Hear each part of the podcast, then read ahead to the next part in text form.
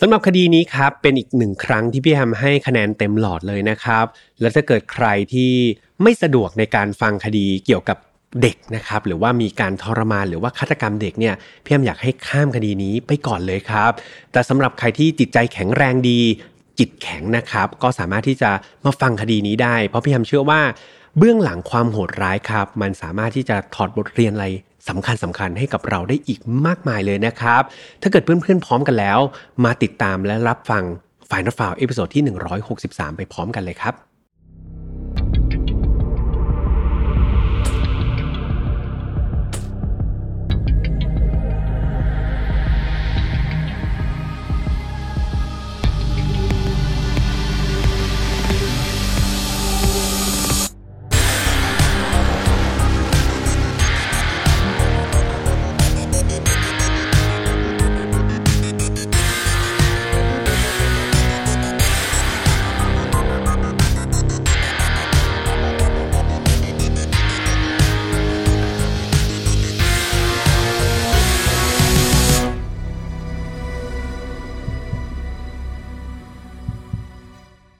สวัสดีครับ ยินดีต้อนรับเข้าสู่ File Not Found Podcast ครับ วันนี้คุณอยู่กับผมแฮมทัชพลเช่นเคยครับ เรามากันใน episode ที่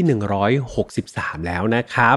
ตั้งแต่วินาทีนี้เลยครับ พี่แฮมอยากจะเตือนเพื่อนๆทุกคนนะครับให้ระมัดระวังในการฟังคดีนี้มาก ๆ เลยนะครับ โดยเฉพาะใครที่อยู่ในสภาวะจิตใจอ่อนแอเนาะ เพราะว่าหลายครั้งแล้วครับ หลายตอนแล้วที่พี่แฮมไม่ได้เล่าคดีในระดับเต็มหลอดแบบนี้ แต่สำหรับตอนนี้ครับพี่แฮมเชื่อว่าทีมงานและพี่แฮมเนี่ย คิดว่ามันเต็มหลอดแล้วครับ เพราะว่ามันมีเรื่องราวของการ ทุกทรมานของเด็กคนหนึ่งนะครับ รวมถึงการฆาตกรรมด้วย ยิ่งใครที่เซนซิทีฟครับ หรือว่าอ่อนไหวต่อคดีเด็กเนี่ยพี่แอมอยากให้ข้ามไปก่อนเลย ไม่ต้องฟังก็ได้ครับ เราไม่ต้องฟังกันหนึ่งคดีหรือหนึ่งอาทิตย์แล้วกลับไปฟังคดีอื่นก็ได้เนาะแต่สำหรับใครที่รู้สึกว่าเอ้ยตัวเองเข้มแข็งพอ หรือว่ารู้สึกว่าเรารับมือได้เนาะกับคดีโหดๆแบบนี้พี่แอมก็ยินดีที่จะนำมาเล่าให้ฟังครับ เพราะว่ามันมีประโยชน์เนาะแล้วก็มันมีข้อคิดอะไรหลาย ๆ อย่าง ให้เราหันกลับไปดูบุตรหลานของเราได้เป็นแบบเป็นอย่างดีเลยนะครับ ดังนั้นก่อนที่จะเล่าครับพี่แอมต้องพูดเหมือนเดิมเลยว่าไฟนัทฟาวครับไม่สนับสนุนความรุนแรงทุกประเภท ทุกเรื่องที่นำมาเล่าเนี่ยอยากให้ฟังไว้เป็นบทเรียนในการป้องกันตัวเองแล้วมาถอดบทเรียนครับจากอดีตที่มันเลวร้ายเนาะที่มันเกิดขึ้นมาแล้ว ไม่ให้เกิดซ้ำครับ กับเราแล้วก็คนที่เรารักด้วย น้องๆ อายุต่ำกว่า 18 ปีตอนนี้พี่แอมไม่อยากให้ฟังเลยนะครับ เพราะว่ามันรุนแรงจริง ๆ ครับ แต่ถ้าอยากฟังจริง ๆ คุณพ่อคุณแม่หรือว่าผู้ปกครองครับมานั่งฟังด้วยกัน มาร่วมถอดบทเรียนด้วยกัน เพราะมันจะเป็นประโยชน์อย่างมากเลยนะครับ ถ้าเราสามารถถอดรหัสหรือว่าถอดข้อคิดจากเรื่องราวที่พี่แฮมนำมาเล่าได้เนาะเอาละถ้าเกิดพร้อมกันแล้ว มาฟังเรื่องราวสุดโหดของวันนี้กันเลยดีกว่าครับ เรื่องราวนี้ครับต้องเริ่มต้นด้วยหนูน้อยอายุ 5 ขวบเท่านั้นเอง น้องคนนี้มีชื่อว่าอเล็กซานเดีย คริสเตียน ลูเซสกี้ครับ หรือว่าหลายๆ คนเนี่ยจะเรียกน้องว่าอเล็กซ์นะครับ อย่างไรก็ตามเนี่ยพี่แฮมก็รู้สึกว่าอเล็กซ์เนี่ยสำหรับพวกเราก็อาจจะรู้สึกว่าเป็นเด็กผู้ชายเนาะแต่จริงๆน้องๆเนี่ยเป็นเด็กผู้หญิงครับ ดังนั้นพี่แฮมขอเรียกน้องว่าอเล็กซานเดียเหมือนเดิมละกันอเล็กซานเดียครับเธอเกิดเมื่อวันที่ 26 พฤศจิกายนปี 1983 ครับ โดยคุณพ่อของเธอชื่อว่าโทมัสลูเซสกี้ส่วนคุณแม่เนี่ยพี่แฮมพยายามหาข้อมูลอย่างหนักเลยนะครับ แต่ปรากฏว่ามันไม่มีการเปิดเผยข้อมูลของคุณแม่เลย ยังไงก็ตามถ้าเกิดเพื่อนๆ ฟังคดีนี้แล้ว สามารถมีข้อมูลของคุณแม่เนี่ยก็สามารถที่จะมาคอมเมนต์ช่วยพี่แฮมได้นะครับ นอกจากนี้ครับนอกจากมีคุณพ่อคุณแม่แล้วก็น้องอเล็กซานเดียแล้วเนี่ยน้องอเล็กซานเดียยังมีน้องสาวนะครับอีกหนึ่งคนที่ชื่อว่า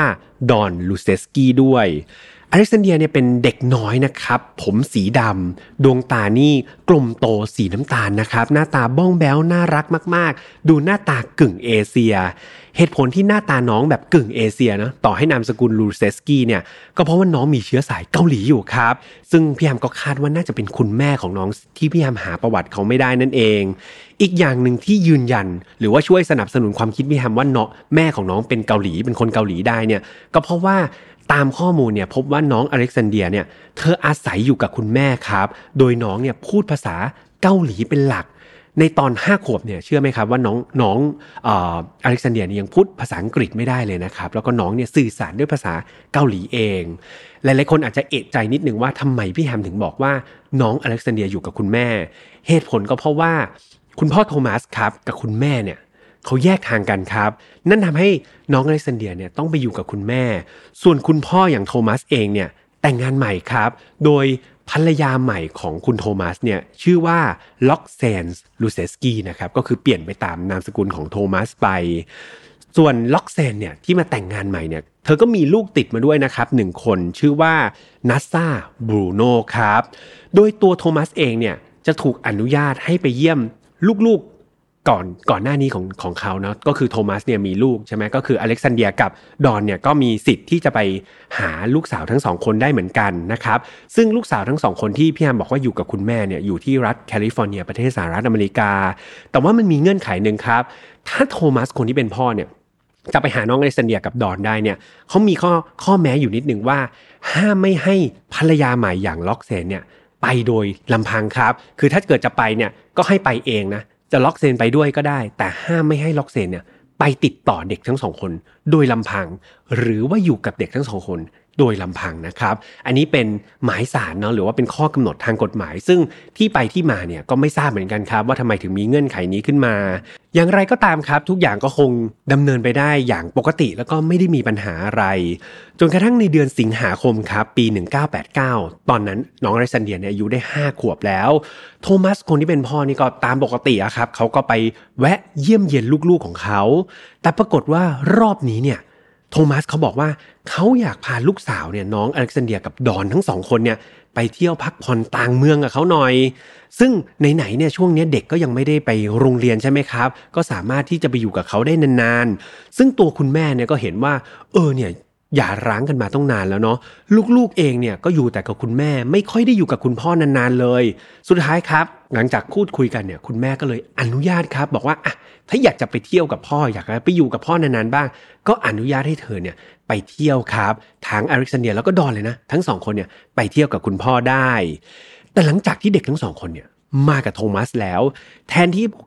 พวกเธอครับจะแบบโทมัสเนี่ยจะพาไปเที่ยวอย่างที่บอกเนี่ย ปรากฏว่าเอาเขาจริงเขาไม่ได้พาไปเที่ยวครับ แต่สิ่งที่โทมัสทำก็คือ พาเด็กทั้งสองคน กลับมายังเมืองแรดคลิฟครับรัฐเคนทักกี้ซึ่งมันเป็นที่อยู่ของครอบครัวใหม่ของเขา เป็นครอบครัวที่เขาอยู่กับภรรยาใหม่อย่างล็อกแซนส์แล้วก็น้องนิซ่าซึ่งเป็นลูกติดของนอตแซน ซึ่งตอนนั้นน่ะนิซ่าอายุ 12 ปีแล้วนะไม่อยู่กับครอบครัวใหม่นี้แทน เอาจริง ๆ ครับ การที่ลูกไปอยู่กับคุณพ่อ ไปอยู่กับครอบครัวใหม่ของคุณพ่อเราก็เคยพบเห็นใช่ไหมมันก็มีเรื่องราวแบบนี้เกิดขึ้นได้ ไม่ได้มีอะไรที่น่าผิดปกติครับ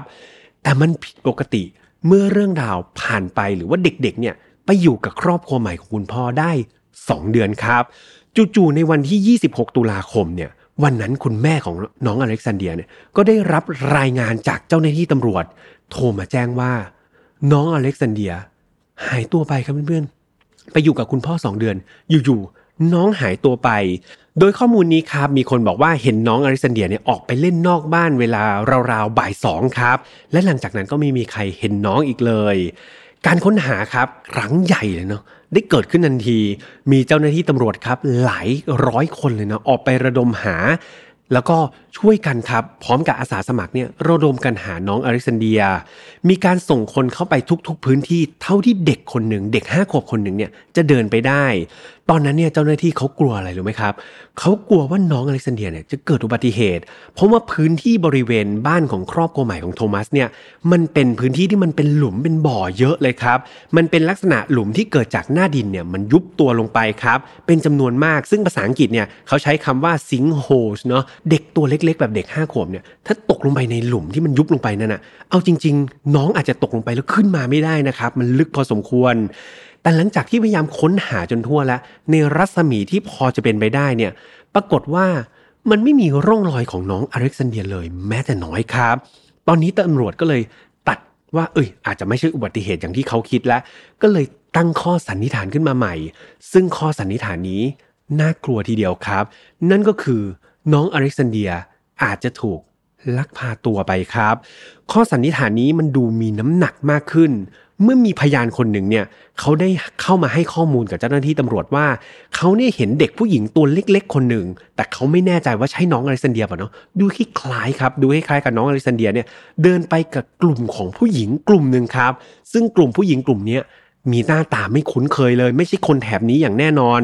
ตำรวจก็เลยขยายวงครับ ในการสัมภาษณ์เรียกตัวผู้ต้องสงสัยต่างๆ มานานๆนะเขามาสอบปากคำรวมถึงพยายามหาหลักฐานต่างๆครับ เพื่ออย่างน้อยๆเนี่ยเจ้าหน้าที่จะสามารถขยับตัวเข้าใกล้กับคนร้าย แล้วก็เข้าเข้าใกล้การหาตัวน้องอเล็กซานเดียได้มากยิ่งขึ้นถ้าสุดท้ายครับ ทุกอย่างมันดูสิ้นหวังมากๆเพื่อนๆมันไม่มีเงื่อนงำหรือข้อมูลอะไรเลย ที่สามารถที่จะเชื่อมโยง ไปถึงความจริง ความจริงว่าน้องเนี่ยอยู่ที่ไหน หรือว่าใครพาตัวน้องไปได้ เจ้าหน้าที่ตำรวจก็เลยกลับมานั่งตกตะกอนความคิดอีกทีหนึ่งว่าเฮ้ยถ้าตอนแรกเนี่ยสันนิษฐานว่าเป็นอุบัติเหตุก็ไม่ใช่เนาะสำรวจโดยทั่วก็ไม่ใช่ ตามหาพื้นที่รัศมีที่เป็นไปได้ก็ไม่มี งั้นสันนิษฐานที่ 2 ที่เป็นการลักพาตัว ก็เรียกคนมาต้องเยอะแล้ว เรียกมาแทบจะหมดทั้งเมืองแล้ว ก็ไม่มีใครดูน่าสงสัยเลยแม้แต่คนเดียวดังนั้นก็ตัดออกไปอีก ดังนั้นมานั่งคิดครับตำรวจก็มานั่งคิดว่าไม่ใช่สองข้อสันนิษฐานนี้แล้ว มันจะเป็นอะไรไปได้อย่างอื่นอีกล่ะ สุดท้ายครับ กลับกลายเป็นว่าสิ่งที่ตำรวจเนี่ยสงสัยมากที่สุด มันกลับไม่ใช่ใครอื่นครับ แต่มันอาจจะเป็นคนใกล้ตัวมากที่สุด อย่างคุณพ่อโทมัสรวมถึงภรรยาใหม่ของเขาที่ชื่อว่าล็อกแซนนั่นเองครับ เจ้าหน้าที่ตำรวจตอนนี้ก็เลยเบนเข็มครับ จากอุบัติเหตุไม่ใช่จากการลักพาตัวไม่ใช่เบนเข็มกลับมาที่คนในครอบครัวแทน แล้วก็เริ่มที่จะลงมือเจาะข้อมูลเชิงลึกของครอบครัวนี้ และในที่สุดครับตำรวจก็ไปเจอความผิดกระทงแรกเลยของทั้งคู่ เพื่อนๆจำได้ไหมครับว่าโทมัสเนี่ยอยากขาดกับคุณแม่ของน้องอเล็กซานเดียไปแล้ว ดังนั้นจำหมายสารได้ไหม กฎเงื่อนไขที่พี่แฮมบอกว่า เขามีสิทธิ์ในการไปเยี่ยมลูกได้ แต่เงื่อนไขคือห้ามไม่ให้ภรรยาใหม่อย่างล็อกแซนเนี่ย ติดต่อกับเด็กโดยตรง หรือว่าไปอยู่กับเด็กโดยตรง ซึ่งอันนี้มันผิดกฎครับ การที่เด็กมาอยู่กับครอบครัวนี้ถึง 2 เดือนเนี่ยมันผิดกฎผิดเงื่อนไขนะครับ ดังนั้นข้อหาแรกเลยเนาะที่ตำรวจเนี่ยตั้งให้กับทั้งคู่เลยในเดือนเมษายนปี 1990 เนี่ยเป็นข้อหาหนักเลยครับเพื่อนๆ คือตั้งข้อหาจับกลุ่มโทมัสแล้วก็ล็อกแซน ในข้อหาลักพาตัวครับเขาถือว่าผิดเงื่อนไขไง เอาเด็กมาอยู่กับแบบคนนี้ได้ยังไงทั้งนั้นที่แบบ ไม่ได้แบบได้รับการอนุญาตใช่ไหมครับ ไม่ได้ให้ติดต่อโดยตรง โดนข้อหาหนักเลยลักพาตัว อย่างไรก็ตามครับก็มีการต่อสู้ในชั้นศาลเนาะสุดท้ายคดีนี้ถูกยกฟ้องไปครับ เพราะศาลมองว่ามันไม่มีหลักฐานเพียงพอนะมันไม่มีจุดไหนเลยที่บอกว่าจะปล่อยเด็กตามลำพังกับล็อกแซนนี่ คุณพ่ออย่างโทมัสอาจจะอยู่ด้วยตลอดเวลาก็เป็นไปได้นี่ ดังนั้นพอมันไม่มี solid evidence ครับ หรือว่าไม่มีข้อมูลที่ชัดเจนมากพอเนี่ยศาลก็ไม่สามารถที่จะเอาผิดทั้งคู่จากคดีนี้ได้ แต่แม้จะหลุดจากคดีนี้ไปแล้ว ทั้งโทมัสแล้วก็ล็อกแซนเนี่ย ตอนนี้จังคู่กลายเป็นบุคคลที่ตำรวจเนี่ยให้ความสนใจมากๆครับ พวกเขาเนี่ยถูกตั้งข้อสงสัยว่าน่าจะมีส่วนเกี่ยวข้องในการหายตัวไปของน้องอเล็กซานเดียอย่างแน่นอนตำรวจเนี่ยพยายามอย่างหนักเลยครับในการที่จะตามหาหลักฐานหรือว่าข้อมูลต่างๆ มาสนับสนุนสมมติฐานของเขาในครั้งนี้ แต่จนแล้วจนรอดนะครับเพื่อนๆใช่ไหมครับตำรวจพยายามแค่ไหนเนี่ยมันกลับไม่มีหลักฐานหรือข้อมูลใด ๆเลยครับ ที่จะมาโยงเกี่ยวข้องกับครอบครัวนี้ได้ สุดท้ายคว้าน้ำเหลวกับเพื่อนๆ วันเวลาผ่านไปเรื่อยๆครับ โดยที่ไม่มีอะไรคืบหน้าเลย สุดท้ายมันดูสิ้นหวังครับ น้องอเล็กซานเดียก็ยังไม่ถูกพบตัว และคดีนี้ดูเหมือนจะถูกปิดตัว กลายเป็น cold case ครับ หรือว่ากลายเป็นคดีที่ unsolved แล้วก็ปิดตัวไม่ได้อย่างน่าเศร้า แต่แล้วครับ สุดท้ายตำรวจได้ไปเจอ จิ๊กซอชิ้นสำคัญ หนึ่งชิ้นที่หลาย ๆ คนอาจจะลืมไปครับ เพื่อน ๆ คิดออกไหมครับว่าจิ๊กซอชิ้นสำคัญนั้นคือใคร tick tock tick tock tick tock เฉลยเลยแล้วกันนะครับ จิ๊กซอชิ้นสำคัญนั้นก็คือนิซ่าครับยังจำนิซ่าได้ไหม นิซ่าคือลูกติดนะครับของล็อกแซนนั่นเอง อย่าลืมว่าเธอก็คือหนึ่งในสมาชิกของครอบครัวนี้ และอยู่อาศัยในวันที่น้องอเล็กซานเดียหายตัวไปด้วยครับ เดิมทีเนี่ย นิซ่าเนี่ยเธอเองก็ถูกตำรวจเรียกมาสอบปากคำเหมือนกันนะครับ แต่ว่าเธอเนี่ยก็ให้การในทิศทางเดียวกันครับ ข้อมูลเหมือนกันเหมือนกับที่โทมัสกับล็อกแซนเนี่ยบอกกับตำรวจนั่นแหละ แต่ดูเหมือนว่าพอเวลาผ่านไปครับ ความคิดของนิซ่าก็จะเปลี่ยนไปด้วย จู่ๆครับ 4 ปีผ่านไปจากเหตุการณ์วันนั้น ในปี 1993 นิซ่าได้ให้ข้อมูลกับเจ้าหน้าที่ตำรวจที่ทำเอาทุกคนเนี่ยต้องตกตะลึงครับ นิซ่าตอนนั้นเนี่ย ได้กลายเป็นเด็กวัยรุ่นอายุ 16 ปีแล้ว เธอได้เล่าให้กับเจ้าหน้าที่ตำรวจฟังว่า นับตั้งแต่วันแรกเลยเนาะที่น้องอเล็กซานเดียเนี่ยเข้ามาอยู่ในครอบครัวใหม่ครอบครัวของเธอเนี่ย มันไม่มีวันไหนเลยครับ ที่น้องเนี่ยจะไม่ถูกทำร้าย และคนที่ทำร้ายน้องเนี่ย มันไม่ใช่ใครอื่น แต่ก็คือแม่แท้ๆของนิซ่าหรือก็คือภรรยาใหม่ของโทมัสที่ชื่อว่าล็อกแซนนั่นแหละ ล็อกแซนทำร้ายน้องอเล็กซานเดีย ทุกวัน ไม่เคยเว้นเลยครับ เนื้อตัวของอเล็กซานเดียเนี่ยทุกวันจะเต็มไปด้วยร่องรอยของบาดแผล เต็มไปด้วยรอยฟกช้ำดำเขียว ถึงขนาดเลือดตกยางออกก็มีเหมือนกัน มีครั้งหนึ่งครับ ล็อกแซนเนี่ยฟาดน้องหวดน้องด้วยเข็มขัดหนังครับ คือหวดสุดแรงอย่างไม่ยัง้งจากพฤติกรรมที่น้องเนี่ยไปทำอะไรที่แบบขัดหูขัดตาล็อกแซนเท่านั้นเองครับ ไม่ได้ความผิดอะไรใหญ่โตเลย ถึงกระโดนเข็มขัดฟาดหลัง ไม่พอครับ หลังจากฟาดจนหนำใจแล้ว มีการบังคับให้น้องอเล็กซานเดียเนี่ยไปแก้ผ้าครับ ให้ใส่กางเกงในตัวเดียว แล้วก็ไปยืนอยู่ที่มุมห้องตลอดทั้งคืน แน่นอนว่าน้องอเล็กซานเดียต้องทนอยู่กับความหนาวเหน็บในช่วงกลางดึกนะครับ บวกกับความอ่อนล้าเพราะน้องเนี่ยถูกบังคับให้ยืนครับห้ามนั่ง น้องต้องแบบคือเด็กจะนอนอะเพื่อนๆคิดดูนะต้องยืนนะครับ แล้วก็หนาวมากๆ และที่สำคัญตอนนั้นน้องห้าขวบเองนะครับ ยังไม่เข้าปหนึ่งเลยเนาะเด็กมากๆ พอรุ่งเช้าครับ มันยังไม่สาแก่ใจครับ ล็อกแซนตื่นมาเนี่ยไม่ได้คิดจะทำอย่างอื่นเลย มุ่งหน้าไปหาเรื่องน้องอเล็กซานเดียต่อทันที เธอสั่งให้เนสซี่คนที่เป็นลูกสาวเนี่ยทำการหวดครับ เอาเข็มขัดเส้นเดิมนั่นแหละที่หวดน้องไปเมื่อวานเนี่ยคราวนี้ให้เนสซี่ลูกติดเนี่ยหวดบ้างครับหวดน้องบ้าง และถ้าเนสซี่ไม่ทำเนี่ย เนสซี่จะเป็นคนที่ถูกหวดแทนครับ ดังนั้นเนสซี่ก็จำใจครับต้องหวดน้องอเล็กซานเดียที่แบบไม่ได้นอนทั้งคืนเนาะนอนหนาวทั้งคืนใส่กางเกงในตัวเดียว หวดน้อง จนกว่าล็อกแซนจะสั่งให้หยุดครับ และเมื่อล็อกแซนสั่งให้หยุดเนี่ยอย่าคิดว่าความทุกข์ทรมานจะหยุดลงนะครับ มันยังไม่จบแต่เพียงเท่านั้น เธอได้ลากน้องอเล็กซานเดียครับ ลากน้องไปที่ห้องครัว แล้วทำอะไรรู้ไหมครับเพื่อนๆเธอบังคับให้น้องอเล็กซานเดียเด็กห้าขวบเนี่ยกินพริกครับ กลิ่นพริกที่ชื่อว่าฮาลาเบนโยครับซึ่งมีความเผ็ดระดับหนึ่งเนาะแต่น้องห้าขวบเพื่อนๆคือโดนพริกไทยเข้าไปนี่ก็จากแล้วใช่ไหมนี่ก็เป็นพริกฮาราเบนโยนะเพื่อนๆไปหาข้อมูลดูว่ามันผิดเผ็ดขนาดไหน โดนอัดเข้าไปเต็มปากเลยครับ ซึ่งมันไม่ต้องจินตนาการเลยนะครับ ว่าน้องเนี่ยจะต้องทุกข์ทรมานขนาดไหน แม้ว่าเหตุการณ์นี้มันจะเลวร้ายเป็นอย่างมากเนี่ยแต่นิสตาบอกว่ามันยังไม่ใช่ที่สุดครับ นิซ่ายังเล่ากับ ตำรวจนะครับให้ฟังว่ามันยังมีการทารุณกรรมหนักมากกว่านั้นอีก น้องเนี่ยโดนแบบนี้เอาจริงๆ คือโดนแทบทุกวันนะครับ การทรมานก็จะแตกต่างกันไปตามแบบวิธีการลังสรรค์ของแซนของล็อกแซนเลยตามอารมณ์ของล็อกแซนเลย ช่วงเวลาแห่งความทุกข์เนี่ยมันผ่านพ้นยาวนานต่อเนื่องตลอด 2 เดือนที่มาอยู่ด้วยกัน จนกระทั่งวันหนึ่งครับ เป็นช่วงหนึ่งวันก่อนที่จะมีรายงานว่าน้องอริสันเดียเนี่ยหายตัวไปเนี่ย วันนั้นเนี่ยล็อกแซนเนี่ยไปเจอว่าน้องอริสันเดียเนี่ยเธอไปเข้าห้องน้ำครับ แล้วก็เกิดแบบผิดพลาดเนาะน้องไปทำสุขภัณฑ์ในห้องน้ำเนี่ยเลอะครับ ปรากฏว่าล็อกแซนเนี่ยคนที่แบบทรมานน้องอยู่ทุกวันเนี่ยคราวนี้เป็นไงโหน้องทำสุขภัณฑ์เลอะไม่พอใจครับ ซึ่งเราต้องเข้าใจนะเด็กห้าขวบจะแบบปัสสาวะหรืออุจจาระ เลอะเปิดเปื้อนนี่มันเป็นธรรมดาครับ น้องอาจจะผิดพลาดกันได้แต่ล็อกแซนไม่ยอมครับ โมโหเลือดขึ้นหน้าโกรธจัดเลย เธอได้ด่าทอน้องไรซันเดียเนี่ยอย่างรุนแรงครับ ก่อนจะลงโทษน้องด้วยวิธีการอะไรรู้ไหมครับ เธอสั่งให้น้องเนี่ยเข้าไปนั่งในถุงขยะครับเพื่อนๆ นั่งอยู่ในถุงขยะทั้งวันเลย น้องไรซันเดียไม่ถูกอนุญาตให้ออกไปที่ไหนเลยครับ ไม่ให้กินข้าวไม่ให้กินน้ำและต้องนั่งอยู่ในถุงขยะแบบนี้ ตลอดทั้งวัน แน่นอนว่าเราเนี่ยเป็นมนุษย์ใช่ไหมมันก็ต้องมีการขับถ่ายเป็นธรรมดา น้องเนี่ยไม่ถูกอนุญาตให้ออกไปไหน ดังนั้นน้องต้องขับถ่ายครับ ทั้งอุจจาระปัสสาวะอยู่ในถุงขยะนั้น และพอขับถ่ายออกมาเนี่ยแน่นอนว่ากลิ่นครับ กลิ่นมันก็จะยิ่งเหม็นเข้าไปอีกกลิ่นนี้มันฟุ้งไปทั่วบริเวณ และพอล็อกแสนเดินเข้ามาก็เป็นไงเหม็นครับพอเหม็นก็โกรธเข้าไปอีกไม่พอใจอีกครับ แต่แทนที่เธอจะอนุญาตให้น้องไปอาบน้ำหรือทำความสะอาด สิ่งที่ล็อกแซนทำเนี่ย มันผิดมนุษย์มาก สิ่งที่เธอทำก็คือนำถุงขยะอีกใบหนึ่งมาคลุมหัวน้องเขาไว้เลยครับในอีกทางหนึ่งเพื่อนจินตนาการนะน้องตัวนี้อยู่ในถุงขยะอยู่แล้วใช่ไหมคลุมอีกด้านหนึ่งไปเลยครับ ไม่พอครับคลุมหัวน้องเสร็จไปหาเชือกครับ มามัดครับมัดไว้แน่นเลยระหว่างถุงข้างล่างกับข้างบนเนี่ยมัดไว้แน่นเลย ตอนนี้จินตนาการภาพก็คือน้องอเล็กซานเดียเนี่ยอยู่ในถุงขยะทั้งบนทั้งล่างแล้วก็มัดไว้แน่น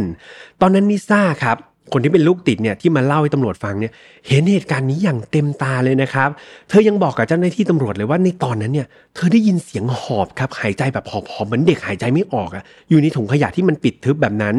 เธอได้ยินเสียงและยังจำเสียงลมหายใจหอบของน้องแอคเซนเดียเนี่ยได้ติดหูจนถึงทุกวันนี้เลยครับ มันแสดงให้เห็นว่าตอนนั้นเนี่ยภาวะมันคับขันแล้วนะ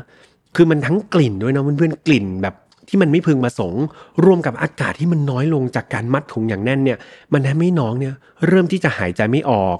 อย่างไรก็ตามในตอนนั้นเนี่ยนิซ่าเธอต้องเวลาถัดไปเนี่ยเธอต้องไปโรงเรียนแล้วครับ เธอก็แบบเห็นเหตุการณ์แค่ตรงนั้นเนาะแล้วก็เดินทางออกไปโรงเรียน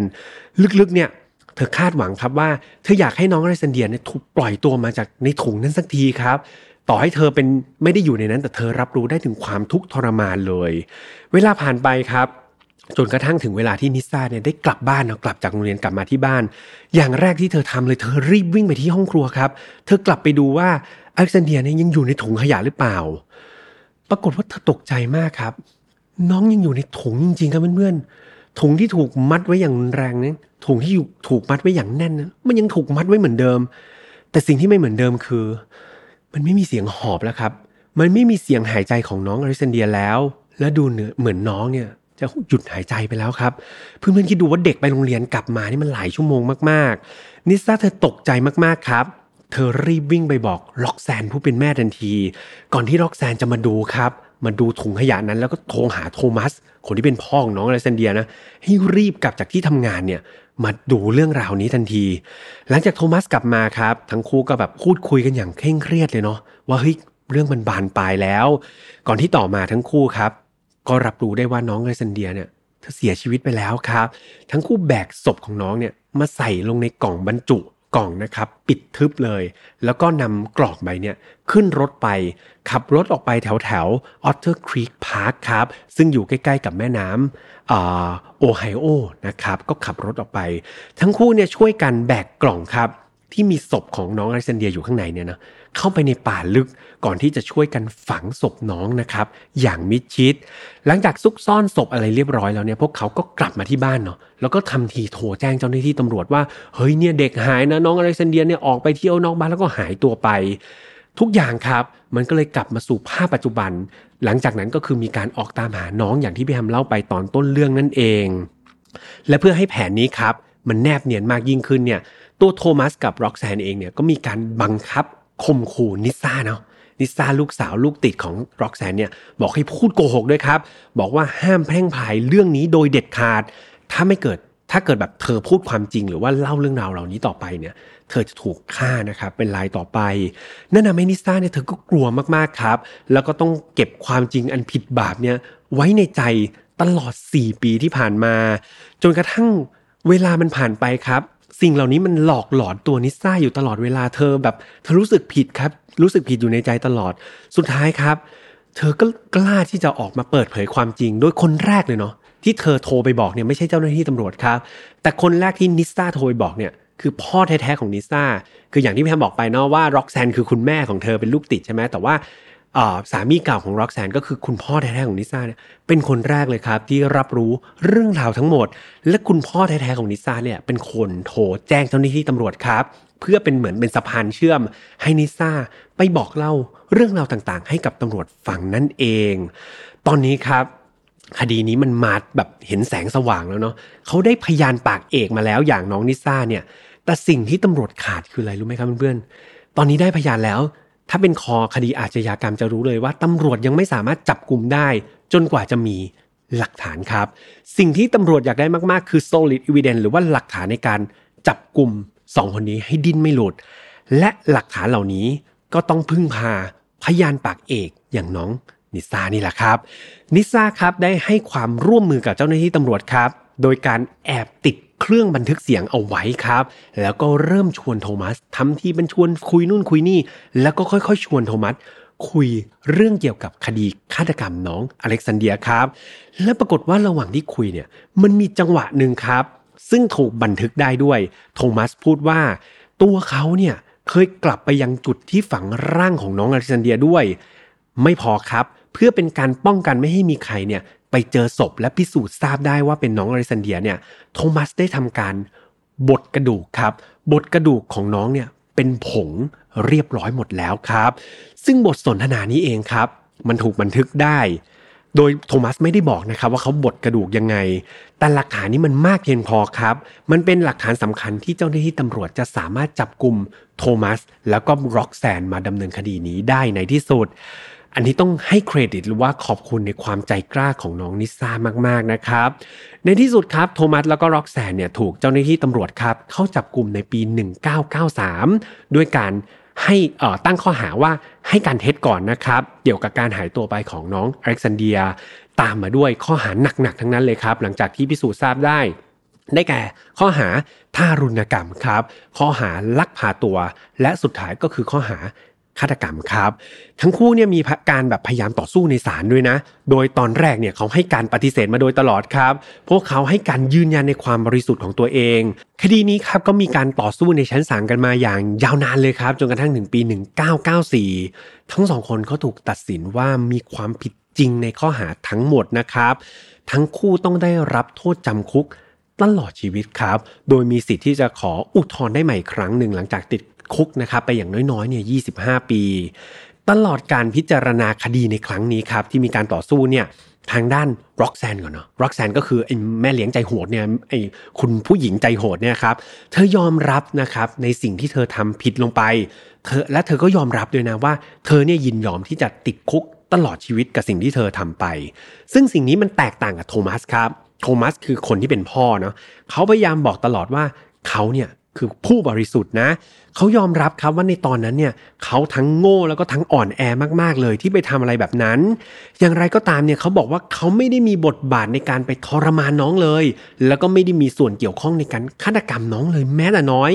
เขาเนี่ยมีบทบาทแค่การช่วยล็อกแซนในการกำจัดศพ เท่านั้นเองครับ โทมัสก็เลยบอกว่าเขาไม่ควรจะได้รับโทษหนักขนาดนั้นนะ เขาแค่กำจัดศพเท่านั้นเอง โทมัสเนี่ยเขาพยายามที่จะอ้างสิทธิ์ครับ แต่สุดท้ายเขาก็ไม่ได้รับอนุญาตให้ออกจากคุก แล้วก็จะไม่มีการพิจารณาทันบนใด ๆ จนกว่าจะถึงปี 2028 นะครับ ปิดท้ายด้วยนิซ่าบ้าง นิซ่าก็คือถ้าจะพูดให้ถูกก็คือน้องเหมือนเป็นฮีโร่นะเหมือนเป็นพยานปากเอกของคดีนี้เลย น้องเนี่ยออกมาแฉความจริงทั้งหมด แล้วก็เป็นคนสำคัญที่ช่วยทวงคืนความยุติธรรมให้กับน้องอริซันเดีย เธอได้ออกมาให้สัมภาษณ์ในปี 2018 ด้วยครับ เธอบอกว่าลึกๆแล้วเนี่ย เธออยากให้ทั้งโทมัส แล้วก็แม่แท้ๆอย่างล็อกแซนเนี่ยใช้ชีวิตอยู่ในคุกตลอดชีวิตไปนั่นแหละ เธอไม่อยากให้พวกเขาทั้งคู่เนี่ยออกจากคุกได้เลย เหตุผลก็เพราะว่า ถ้าเกิดสองคนนี้คนใดคนหนึ่งออกจากคุกได้เนี่ย ตอนนั้นเธอไม่แน่ใจเลยครับว่า เธอเองนั่นแหละ อาจจะกลายเป็นศพร้ายต่อไปนะครับน้องก็รู้สึกกลัวสองคนนี้มากๆนั่นแสดงให้เห็นเลยครับว่าการที่นิซ่าอยู่ในครอบครัวนั้นน่ะมีสภาพแวดล้อมการเลี้ยงดูเป็นอย่างไรนะครับ และคดีนี้ก็ปิดตัวลงอย่างน่าหดหู่แล้วก็โหดร้ายมากๆเลยครับ เป็นยังไงกันบ้างครับเพื่อนๆ ตอนพี่ทำหาข้อมูลมาเนี่ย เอาจริง ๆ มันเป็นคดีที่ข้อมูลค่อนข้างน้อยมากๆครับ แต่พี่ทำก็พยายามอย่างหนักเลยนะในการที่จะหาข้อมูลต่างๆ มา เล่าให้กับเพื่อนๆฟัง มันเป็นคดีที่ไม่สมควรจะเกิดขึ้นได้ในโลกใบนี้เลยนะครับก็เด็กตัวเล็กๆ คนหนึ่งเด็กแค่ห้าขวบเท่านั้นเอง น้องไม่ควรจะมาเจออะไรแบบที่พี่แฮมเล่าไปเลยเนาะความทุกข์ทรมานครับ บางครั้งมันเจ็บปวดยิ่งกว่าการถูกสังหารไปซะอีก แต่การถูกสังหารอย่างทุกข์ทรมาน มันเป็นอะไรที่แบบไม่ควรเกิดขึ้นกับ มนุษย์ด้วยกันเองนะครับ ดังนั้นครับกลับมาดูที่ลูกหลานของเรานะครับ การที่เรา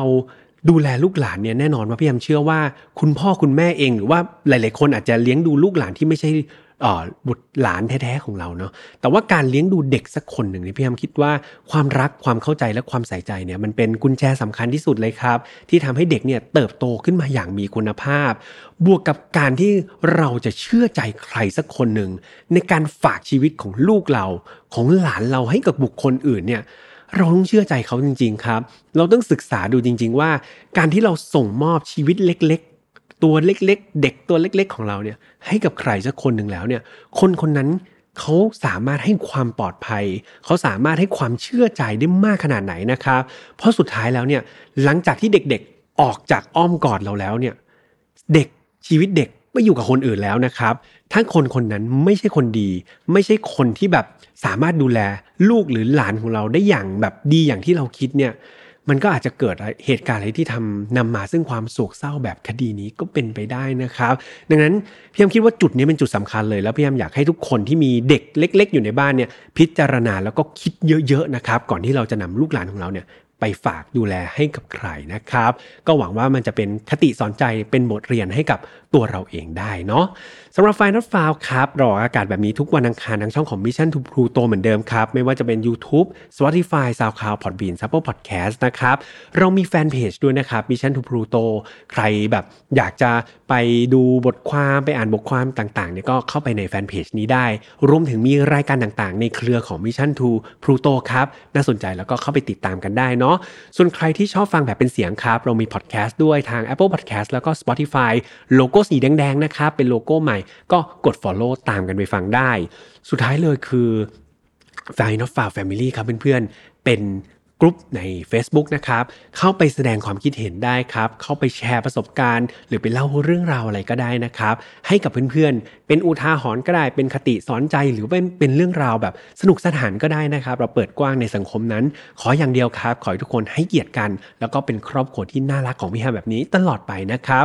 สำหรับวันนี้พี่แฮมคงต้องไปหาอะไรที่บันเทิงใจเพื่อนๆด้วยเนาะไปหาอะไรที่มันบันเทิงใจนะครับอย่าไปหาอะไรหนักๆดูแล้ว พอแล้วครับ คดีนี้พอแล้วนะครับ ไปหาอะไรสนุกๆไปหาอะไรที่มันบันเทิงใจมาเยียวยาจิตใจ แล้วเรามาเข้มแข็งมาเจอกันใหม่ในวันอังคารหน้านะครับสำหรับวันนี้พี่แฮมขอตัวไปพักผ่อนก่อน เจอกันใหม่ครับ สวัสดีครับ Mission to Pluto Podcast let's get out of your orbit พบกับเรื่องราวที่คุณอาจจะหาไม่เจอ แต่เราเจอใน f i n a l f i l e Podcast